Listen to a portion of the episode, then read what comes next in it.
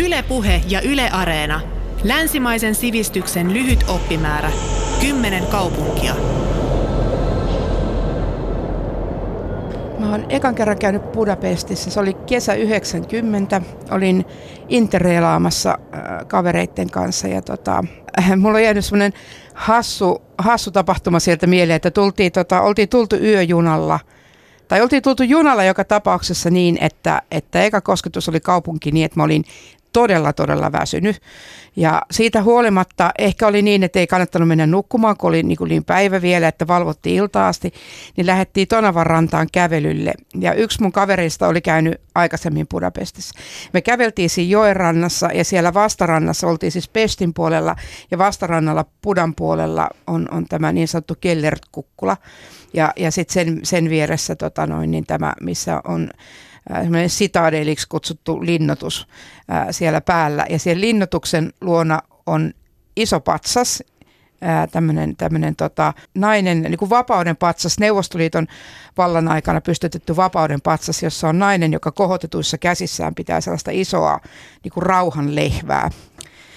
Ja tota, sitten se mun kaveri esitteli paikkaa ja sitten se sanoi, että tuolla on toi patsas, jossa on toi nainen pitelee tota lehvää. Ja sitten mä kuulin, että se sanoi, että tuolla on toi patsas, jossa toi nainen pitelee tota lehmää. Ja, tota, ja mä, mä muistan, että koska mä olin niin väsynyt, että mulla ei saanut mitkään hälytyskellot, että, että, tota, että siellä olisi patsas, jossa nainen pitelisi lehmää. Vaan vasta seuraavana päivänä, kun mä näen sen patsaan uudestaan, niin mä totesin, että eihän se lehmä ole. Ja sitten tajusin, niin kuin, että no sepä olisi ollut niin kuin todella, todella niin kuin tämmöinen kolhoosi patsas. Siis siellä olisi ollut patsas naisesta, joka pitelee lehmää kohotetuilla käsivarsillaan. Ihan mahdollinen siis. joo, no joo, sekin kyllä.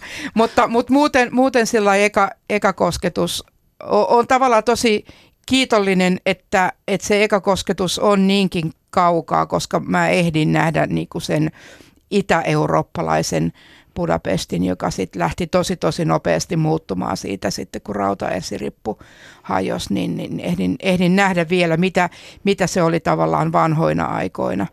Semmoisia niin hä- hämäriä katulamppuja, semmoinen tietty valaistus ja semmoiset tietyt niiden omat pikaruokapaikat.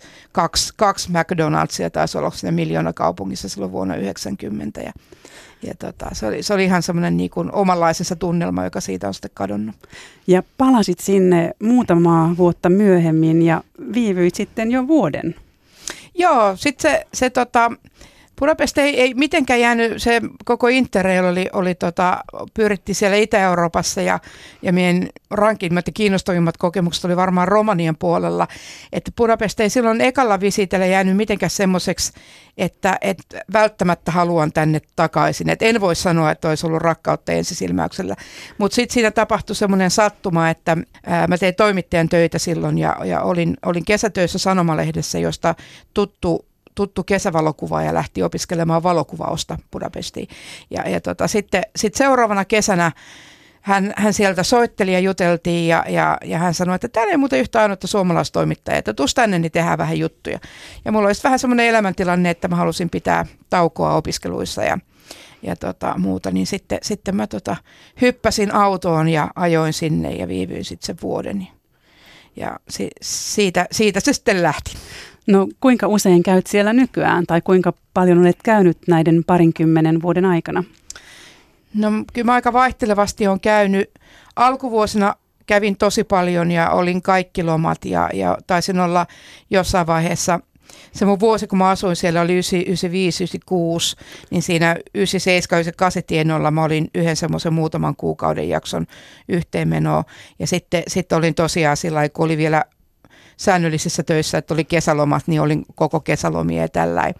Ja sitten se on vähän siitä harventunut, kun on freelancer, niin sitten ei pidä niin pitkiä vapaita enää. Ja, mutta kyllä mä sillä mä yritän käydä joka vuosi ja, ja mieluummin pari kertaa vuodessa ja mä en tykkää mennä sillä niin kuin vain viikonlopuksi, että kyllä mä yleensä, yleensä semmoisen niin kuin minimi kymmenen päivää on kerrallaan kyllä se vaikka vähemmänkin käy, niin se, siinä on semmoinen kotiinmenon olo, että ei sinne mene turistimatkalle, vaan menee vain asumaan sinne siksi aikaa. Kuinka paljon olet oppinut Unkaria tai puhutko Unkaria jo? Silloin sen vuoden jälkeen mä puhuin vähän ja sitten kun mä tulin pois, niin, tota, niin mun kotipaikkakunnalla Orimattilassa sattui olemaan silloin, niin itse asiassa on edelleen kanttorina unkarilainen tai unkarilainen kanttori. Ja, ja, tota, ja sitten tämä Rita mulle jonkun verran antoi silloin Unkarin tunteja, että mä käväsin sillä mm, jonkunlaisessa niin, kuin niin, että saatoin muodostaa kokonaisia lauseita, mutta, tota, mutta sehän on semmoinen, semmoinen kieli, mitä ei kuule missään, että se vaatisi niin kuin aikaa ja aktiivi, aktiivisuutta, että sitä ylläpitäisi.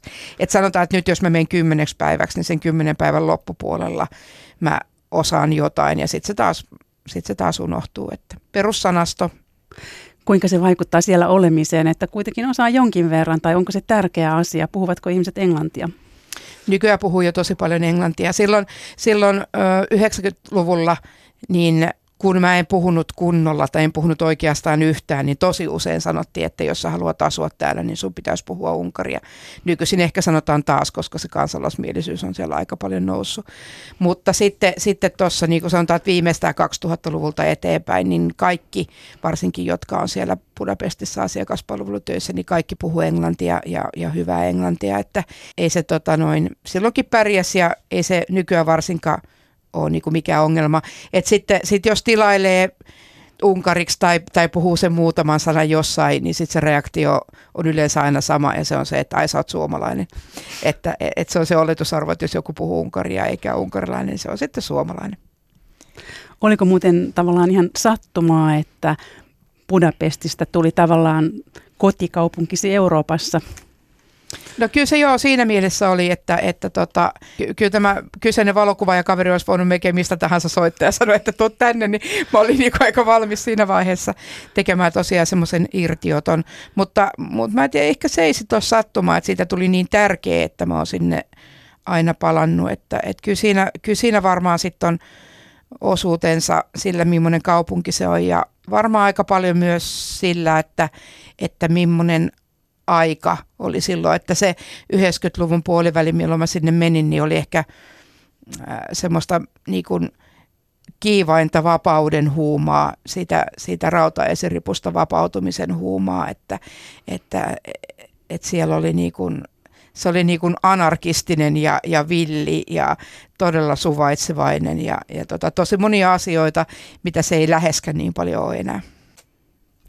Me palataan varmaan tähän Budapestin muutokseen myöhemmin.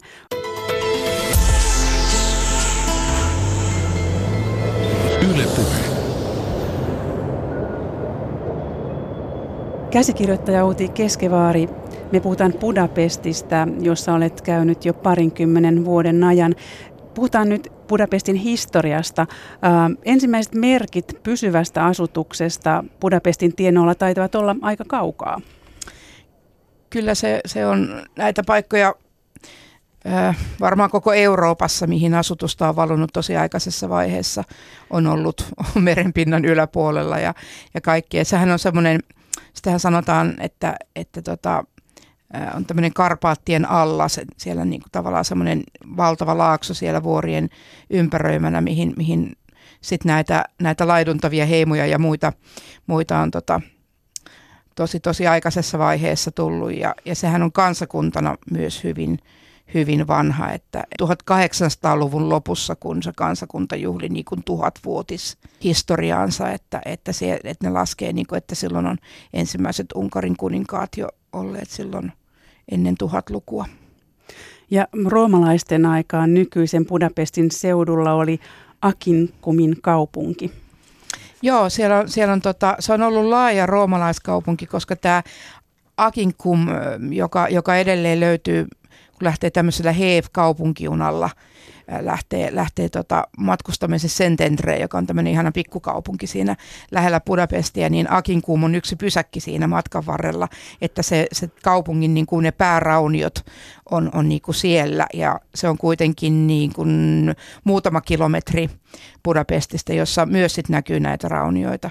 Että, että niitä on esimerkiksi Budapestin kaupunkihan silloin, kun se on perustettu, niin siinä on ollut kolme osaa, että on ollut Buda ja Pesti, jotka on ollut kaksi eri kaupunkia, ja sitten vielä Oopuda, eli vanha Buda, joka on ollut oma kaupunkinsa, niin siinä Oopudan alueella on erityisen paljon näitä, näitä näkyvissä vieläkin näitä roomalaisraunioita. No millaisia vaiheita kaupunkiin liittyy?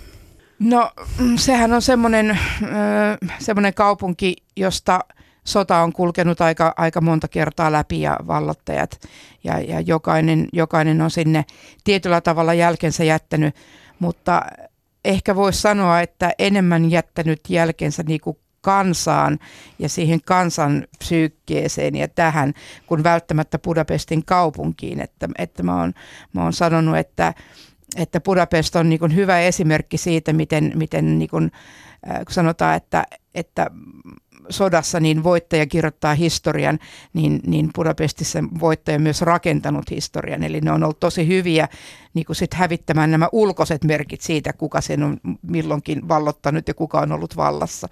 Mutta, mutta jotain siitä aina jää. Ehkä, ehkä tota, niin kuin kiinnostavin, historiallisesti kiinnostavin kausi ää, niin tota, on se turkkilaisvallan aika, joka, joka, tota, joka kesti monta sataa vuotta ja josta, josta ei oikeastaan ole jäljellä Budapestissa kuin ihan, ihan pari hassua hautaa ja pari siltä ajalta peräisin olevaa kylpylää. Turkkilaiset rakensi sinne paljon kylpylöitä ja niistä on pari vielä jäljellä ihan aitoa alkuperäistä. Niin se se on, ollut, se on ollut mielenkiintoinen aika, mutta, mutta sitten, sitten kun sen – se tota, Habsburgin joukoilla vallattiin takaisin turkkilaisilta, niin sen jälkeen pistettiin turkkilaisvallan merkit maan tasalle ja siinä vaiheessa kaupunki alettiin rakentaa sen näköiseksi kuin se on nyt. Ja sitten tietysti, tietysti niin kun, ö, kaksi, kaksi uudempaa tapahtumaa, lyhyempi kriisi, 56 kansannousu, sen, sen merkit näkyy edelleen näkyy niin kuin talon, talon seinissä luodin jälkinä ja, ja vielä tosi paljon, niin kuin, jos voi sanoa, niin ihmisten mielissä. Ja, ja sitten tietysti koko kommunistivallan aika, koko rautaesiripun aika, niin siitä edelleen tuntuu, vaikka ollaan jo reippaasti 2000-luvun puolella, niin tuntuu, että siitä on kuitenkin aika vähän aikaa. Ja molemmat maailmansodat ovat olleet varmaan aika merkittäviä kaupungille. Joo, ja, ja tota, Budapesthan on, on maantieteellisesti semmoinen, että, että, sen, että kun sanon jo aikaisemmin, että, että Peste Buda oli omat kaupunkinsa ja niiden välissä virtaa Tonava, niin nehän on täysin erinäköiset, että Pesto on semmoinen, semmoinen niin tasainen pelto ja sitten, sitten Puda lähtee heti siitä joen rannasta niin kukkuloina vyörymään sinne eteenpäin. Ja sitten se on aiheuttanut sen, että, että aina kun siellä on sodittu, niin se viimeinen puolustautujen linnake on aina ollut siinä Pudan kukkulalla, mikä, mikä näkyy siinä keskustassa joen rannalla, joka on se, missä on kuninkaan linna ja kaikki. Niin sinne ollaan aina viimeisenä vetäydytty ja sitten sitä on myös aina tietysti viimeisenä pommitettu, että, että se kukkula on, on niin kuin pommitettu hajalle tosi moneen kertaan. Ja siellä on heti siinä niin kuin kukkulan pinnan alla risteilee tämmöinen luolaverkosto, johon on sitten vetäydytty suojaan ja jossa on pidetty ruutitynnyreitä ja muuta. Että, että se, se, tota, se Pudan kukkulan historia on, on tosi kiinnostava. Ja tämä Pestin puolen keskusta-alue rakennettiin ilmeisesti lyhyen kukoistuskauden aikana 1800-luvun puolivälin jälkeen. Joo, siinä oli semmoinen, voi sanoa, että alle vuosisata, 1800-luvun puolivälin jälkeen ja, ja sitten, sitten tietysti ennen 1900-luvun puoliväliä, jolloin sitten ollaan oltu jo siellä rautaesiripun takana, niin, niin siinä on rakennettu melkein koko Pest, voi sanoa. Ja jos, jos siellä niin käy, varsinkin jos menee tämmöiselle lyhyehkolle viikonloppulomalle tai vaikka, vaikka nyt olisi viikonkin, mutta ettei lähde kovin kauas siitä keskustan alueelta, niin oikeastaan melkein kaikki, mitä sä ensisilmäyksellä näet ja toisellakin silmäyksellä vielä on siltä ajalta. Että sit pitää oikeasti niin osata katsoa, e, että näkee sitä vanhempaa kerrostumaa. Et esimerkiksi nämä, kun mainitsin ne, ne turkkilaiset kylpylät, niin sehän oli, sehän oli niin turkkilaisten tai, tai islaminuskoisten tapa rakentaa mikä esimerkiksi Alhambrassa näkee, niin on se, että, että ulospäin ollaan vaatimattomia ja sitten paikkojen kauneus asuu, as, niin kuin avautuu vasta, kun menee sinne sisään. Niin ne on semmoisia hyvin, hyvin vaatimattoman näköisiä ne turkkilaiskylpylät. Ja Budapest oli 1900-luvun vaihteessa väkiluvultaan Euroopan kuudenneksi suurin kaupunki kuitenkin. No se oli, se oli joo, ja se on se, mitä edelleen niin kuin Budapestin kulta-ajaksi kutsutaan että tota, et, et se, oli, se oli iso kaupunki, se oli vilkas kaupunki kaupaltaan ja, ja kulttuurielämältään. Ja unkarilainen keittiö oli silloin niin kuin tosi suosittu. Ja se oli oikein semmoinen niin kuin eurooppalainen hotspot, mihin kaikki, kaikki tota, taiteilijat ja kirjailijat ja muut ha- hakeutui. Ja siellä oli mieletön, mieletön kahvilakulttuuri, jota, jota on nyt sitten elvytetty e, niin kuin rautaesiripun jälkeen kyllä aika kivasti uudestaan, että niitä on entisöity niitä sen ajan upeita kahviloita takaisin vanhaan loistoonsa, mutta silloin oli oikeasti tämmöisiä niin kuin taiteilijoiden ja kirjailijoiden kohtaamispaikkoja. Ja siltä, siltä ajalta esimerkiksi ää, monen suomalaisen ensikosketus niin kuin kirjallisesti Budapesti on Mika Valtarin teoksissa, että, että Valtarihan oli esimerkiksi viihty Budapestissa paljon, niin oli, oli kuuluisa New York Cafeen kanta-asiakas.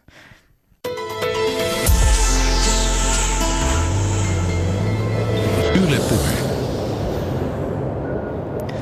Käsikirjoittaja Outi Keskevaari, me puhutaan Budapestista, jossa olet käynyt jo parinkymmenen vuoden ajan. Tuossa kävikin jo ilmi vähän, mitä siellä pitää tehdä, mutta kuinka Budapest on helpoin ottaa haltuun? No Budapest on siinä mielessä helppo, että sen voi ottaa haltuun niin kuin sanotaan niin kuin sisäkkäisinä renkaina, että sinne voi mennä kyllä. Se, se keskusta on ottaa huomioon, että se on kuitenkin miljoona kaupunki, niin se keskusta on jotenkin tosi helposti hallittavissa ja, ja varsinkin se ydinkeskusta on aika pieni. Ja sitten se on myös tosi helppo jotenkin niin kuin nopeasti oppia tunnistamaan ja sisäistämään ilmansuunnat ja kaikki, koska se joki on niin valtavan hyvä maamerkki. Et siitä saa niin kuin tosi hyvän kuvan ihan pelkällä jo viikonloppulomalla, jos vertaa niin kuin moneen muuhun eurooppalaiseen isoon kaupunkiin. Ja sitten siitä vaan, niin kuin, että, että sit jos menee pidemmäksi aikaa tai jos menee uudestaan, niin sitten tekee vähän laajenevan renkaan ja rupeaa ottaa vähän niitä, niitä keskustan reuna-alueita enemmän haltuun ja, ja tota, tutustumaan. Että, et, ja ehdottomasti kyllä mun mielestä tietysti kannattaa jo lyhyemmälläkin lomalla niin lähteä siitä.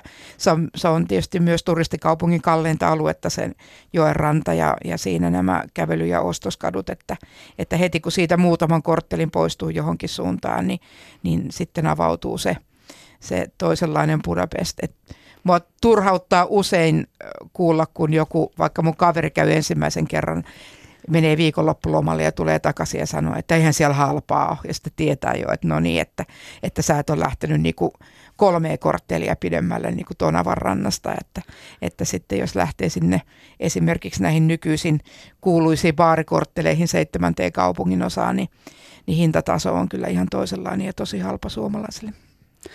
Niin kuinka Budapest on sitten muuttunut näiden parinkymmenen viime vuoden aikana? Kerroit tuossa jo alussa, että se oli hyvin erilainen paikka kuin nyt.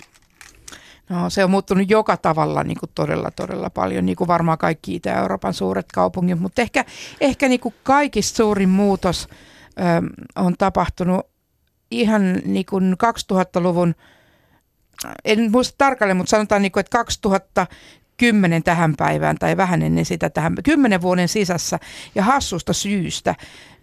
Itse sen takia, että, että tota, Unkarin kansallinen lentoyhtiö meni konkurssiin ja, ja tämä avasi Budapestin lentoliikenteen esimerkiksi englantilaisille halpalentoyhtiöille.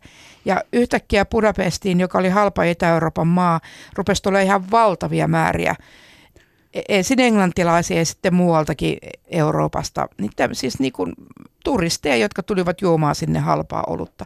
Ja just äsken kun mainitsin tuon seitsemännen kaupunginosan baarikorttelit, niin siinä tapahtui semmoinen, semmoinen niin kuin järjetön efekti ihan pari vuoden sisällä, että, että tämmöinen niin kuin puoliksi, ei nyt raunioitunut, mutta tämmöinen sanotaan niin kuin semmoinen rappioromanttinen alue, missä oli tämmöisiä puoliksi raunioituneita taloja ja aika hiljasta ja just vähän semmoista vanhaa hämärän hyssyä, missä, missä, mistä tuossa alussa puhuin, että, että ei, ei semmoista ollenkaan niin kuin kiiltävää kaupunkikulttuuria. Ja siellä oli pari tämmöistä korttelibaaria ollut ja yhtäkkiä sinne puhkesi tämmöinen niin baarien alue, että se on nykyään niin kuin se seitsemäs kaupungin osa on niin kuin korttelista toiseen jatkuva tämmöinen ää, mieletön, mieletön baarien mekka, niin se on ehkä ollut mulle koska mä oon siellä seitsemäs kaupunginosassa pyörinyt aina, mun kaverit on asunut siellä aina, koska siellä on halpaa. Ja, ja, ja just ne pari baaria, mitä siellä oli, on ollut mun kantabaareja, niin, tota, niin se muutos on ollut jotenkin niin kuin mulle semmoinen ihan semmoinen leuat loksauttava, että, että ai täällä on tällaista nykyään. Ja mä en osaa pitää sitä, monethan, monet, ehkä sen takia, että se baarielämä sit rajoittuu myös siihen muutaman korttelin alueelle. Ja jos sä haluat mennä kulttuurilomalle tai, tai niinku nautiskelemaan historiasta tai, tai muuta, niin ne on aika kivasti niinku eriytyneet Budapestissa, että se, se, se tämä uusi business ei pilaa sitä niin kuin vanhaa kulttuurimatkailua tai mitään sellaista, että, että se on oikeastaan vaan tuonut siihen niin kuin lisää. Eli jos haluaa nähdä toisia turisteja, niin pitää mennä sinne seitsemänteen kaupungin osaan. No kyllä siellä toisia turisteja näkee, koska kyllä niitä edelleen riittää, niitä kävelykadu, tai ostoskadulla kävelijöitä ja, ja, tota, ja kulttuurimatkalaisia. Että, et ei, siellä, ei siellä esimerkiksi oopperaan pääse ikinä, ettei olisi niin kuin paljon, paljon turisteja myös lippujonossa. No onko se kahvilakulttuurikin vielä voimissaan samalla tavalla kuin 1900-luvun alkuvuosikymmeninä? Kyllä se on, et, ja kyllä niitä koko ajan, että siinä 90-luvun puolivälissä niin, niin muutama näitä, näitä vanhoja oli entistetty ja, ja tota, palautettu tavallaan loistoonsa ja, ja silloin, silloin ne, oli, ne oli sellaisia, että niihin liittyy ehkä semmoista niin kuin, varsinkin unkarilaisella itsellään niin semmoista nostalgiaa, että nyt tänne pääsee taas, että, että ne saattoi olla niin kuin kokonaan kiinni koko sen kommu, tai monet olikin, koska sillä rajatettiin tavallaan niin kuin vastarintaliikettä ja kaikkea, että, että ne ihmisten kokoontumispaikat suljettiin.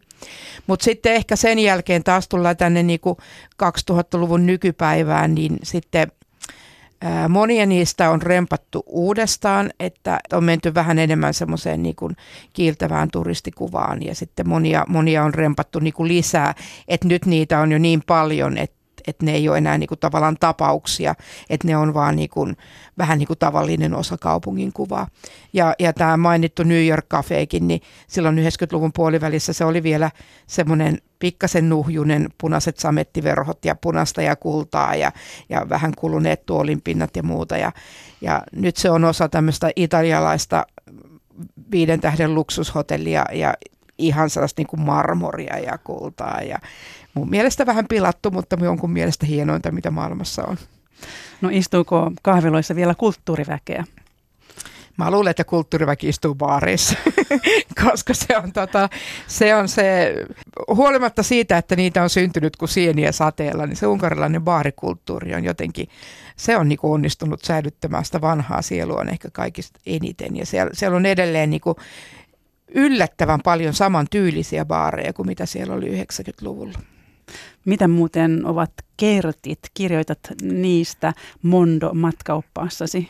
Joo, kert sanana tarkoittaa siis tota puutarhaa, jos sen kääntää ihan suoraan. Mutta sitten sit kun on tällainen, mitä kutsutaan Rooma-kert, niin, niin ne on tämmöisiä niinku rauniobaareja. Ja niitä on varsinkin siellä se, tai oikeastaan, no nyt ne on vähän levinnyt, alun perin oli pelkästään siellä seitsemännes kaupungin osassa. Ja, ja ne siis ty, syntyi niin, että, että on tämmöinen niin kuin, saattaa olla tämmöinen asumiskelvoton niin kuin kaupunkitalo, joka tarkoittaa, niin kuin kaupunkitalo tarkoittaa sitä, että se on tämmöinen niin kuin iso sisäpiha, että niihin taloihin kuljetaan niin kuin sieltä sisäkautta, mennään niin kuin kerroksiin ja siellä on semmoinen val, valtavan, no ei ne kaikki valtavan isoja, mutta semmoisia sisäpihoja. Niin näitä sisäpihoja ruvettiin ottamaan baarikäyttöön ja, ja niitä on, niitäkin on nyt tosi paljon.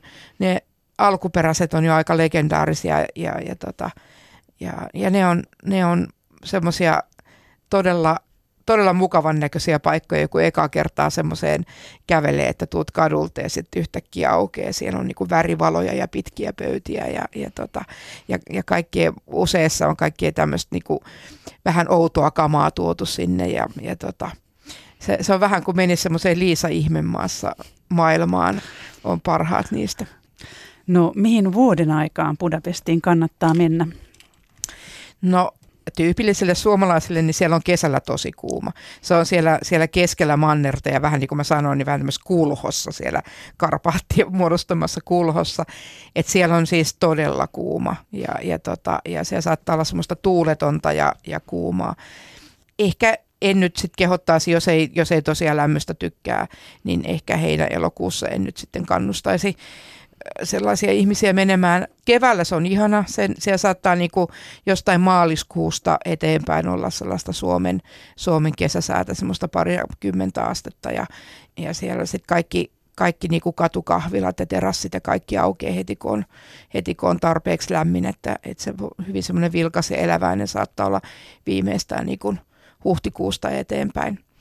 Syksy on pitkälle tietysti sitten lämmin ja sitten se on yllättävän hyvä, mitä ihmiset ei ehkä niin kuin koe, niin se, se samanlainen semmoinen mannerilmasto, niin se on yllättävän kiva talvikaupunki. Että siellä saattaa olla tosi tosi pitkiä aikoja semmoista, semmoista yhden, kahden, kolmen asteen pikkupakkasta ja kirkas ilma. Jollakin tavalla, niin kun, sit kun siihen niin kun, kun siihen lisää sen, että sitten siellä myydään kadun, kadun kulmissa niin kuin vähän niin kuin glökiä, niin kuin kuumaa viiniä ja, ja kastanjoita ja se on semmoinen pieni kastania tuoksu leijailee ja, ja sitten, sitten on tehty tekoja eteen, ihmiset luistelee. Niin siinä on vähän, vähän saattaa olla talvella semmoinen tuntu, että ihan kuin olisi palannut niin kuin ajan, ajassa taaksepäin joku 1900-luvun alkuun. Että vähän semmoinen vanhana aikainen fiilis talvisi. Ja paljon kaikkia niin kuin joulumyyjiä ennen joulua, että – et mä itse asiassa tykkään, tykkään talvisesta Budapestista tosi paljon. No millä tavalla Unkarin nykyinen poliittinen tilanne on vaikuttanut Budapestiin? No Budapestiin se on vaikuttanut vähemmän kuin muuhun Unkariin, mutta silti tietysti paljon. Ehkä se on eniten, eniten niin kuin vaikuttanut niin, mikä on sääli, että, että tiedostavat matkailijat ei mielellään mene, koska se on aika törkeää se, se politiikka ja, ja tiedonvälityksen boikotti ja kaikki, kaikki mitä siellä on ja se, se tekee mut niinku tosi surulliseksi ja mä oon itsenikin kanssa käynyt niinku sitä, paljon sitä keskustelua, että kannattaako siellä käydä ja voinko mä käydä että mitä mä tulen kannattaneeksi, kun mä siellä käyn. Ja sitten mä oon sen oman matkailuni perustellut sillä, että, että mä, mulla on mä oon niin tapojeni orja siellä, että mä tunnen jokaisen baarin ja jokaisen ravintolan, missä mä käyn, ja mä melkein tunnen niiden omistajatkin, että et, et mä oon sillä ta- tavallaan niin kuin, voin käydä niin kuin puhdas sydämisesti, että et, et mä ti, niin kuin tiedän, tiedän, mihin mä meen. Mutta, mutta, tota, mutta eihän, eihän se tuommoisessa niin normaali elämässä, että se on enemmän semmoinen niin tieto takaraivossa – että millaista, millaista siellä on. Ja ehkä mulle se näkyy eniten niin, että monet, varsinkin monet mun ulkomaisista ystävistä, jotka oli saattanut asua siellä vuosikymmeniä, niin on ihan viime vuosina muuttanut pois. Ja se, se, on, kyllä, se on kyllä sääli, että, että kyllä mä kauheasti odotan, että, että jotenkin Unkari ravistaisi itsensä irti niin kuin siitä, siitä niin kuin mustasta viitasta, johon se nyt on pukeutunut ja palasi takaisin siihen – siihen niin kuin mulle tuttuun semmoiseen just pikkasen anarkistiseen ja villiin ja vapaamieliseen, mikä on mun mielestä kaupungin oikea ydin. Ää, Georgi Ligeti, unkarilaissyntyinen Itävallassa asunut säveltäjä, on sanonut, että jos tulet Pariisista Budapestiin, luulet tulleesi Moskovaan, mutta jos menet Moskovasta Budapestiin, luulet tulleesi Pariisiin tai jotenkin näin vapaasti englannista käännettynä. Oletko samaa mieltä? Olen samaa mieltä. Olen, olen kuullut tämän aikaisemminkin tai lukenut tämän itsekin jostain ja olen myös kertonut tätä eteenpäin, koska se, se, on, se on kyllä aivan totta. Taivaan tosi, juuri näin. Kuinka luonnehtisit Budapestin sielua, jos ajatellaan, että kaupungilla on sielu? Niin. Tähän tota, Äh, mä joudun ehkä ensin pohtimaan niin kuin sellaista, että, että onko sielu muuttumaton, että, että onko sielu niin kuin, tai niin kuin mä sanoin, että, että Budapestin ydin on tämmöinen villi ja vapaa ja anarkistinen, niin onko se se Budapestin sielu myös vai onko, onko sielu jotain sellaista, mihin se vallitseva aika – niin kuin, onko Budapestin sielu nyt erilainen kuin oli esimerkiksi silloin 90-luvun puolivälissä. Ehkä se ei ole. Ehkä se, ehkä se on semmoinen, niin kuin, ehkä se sielu on semmoinen anarkistinen vanhus, se, semmoinen niin kuin, koska unkarilaiset osaa olla pikkasen töykeitäkin, että, että ehkä, ehkä Budapestin sielu on semmoinen, semmoinen ää, vanha anarkistinen ukko, joka, joka vähän hätistää kävelykepillä ihmisiä pois läheltään, mutta sitten kun hänen kanssaan rupeaa juttelemaan ja hänen tutustuu paremmin, niin on, on todella sydämellinen ja, ja tällainen, voisiko jopa sanoa, että hieman outo ajatuksiltaan.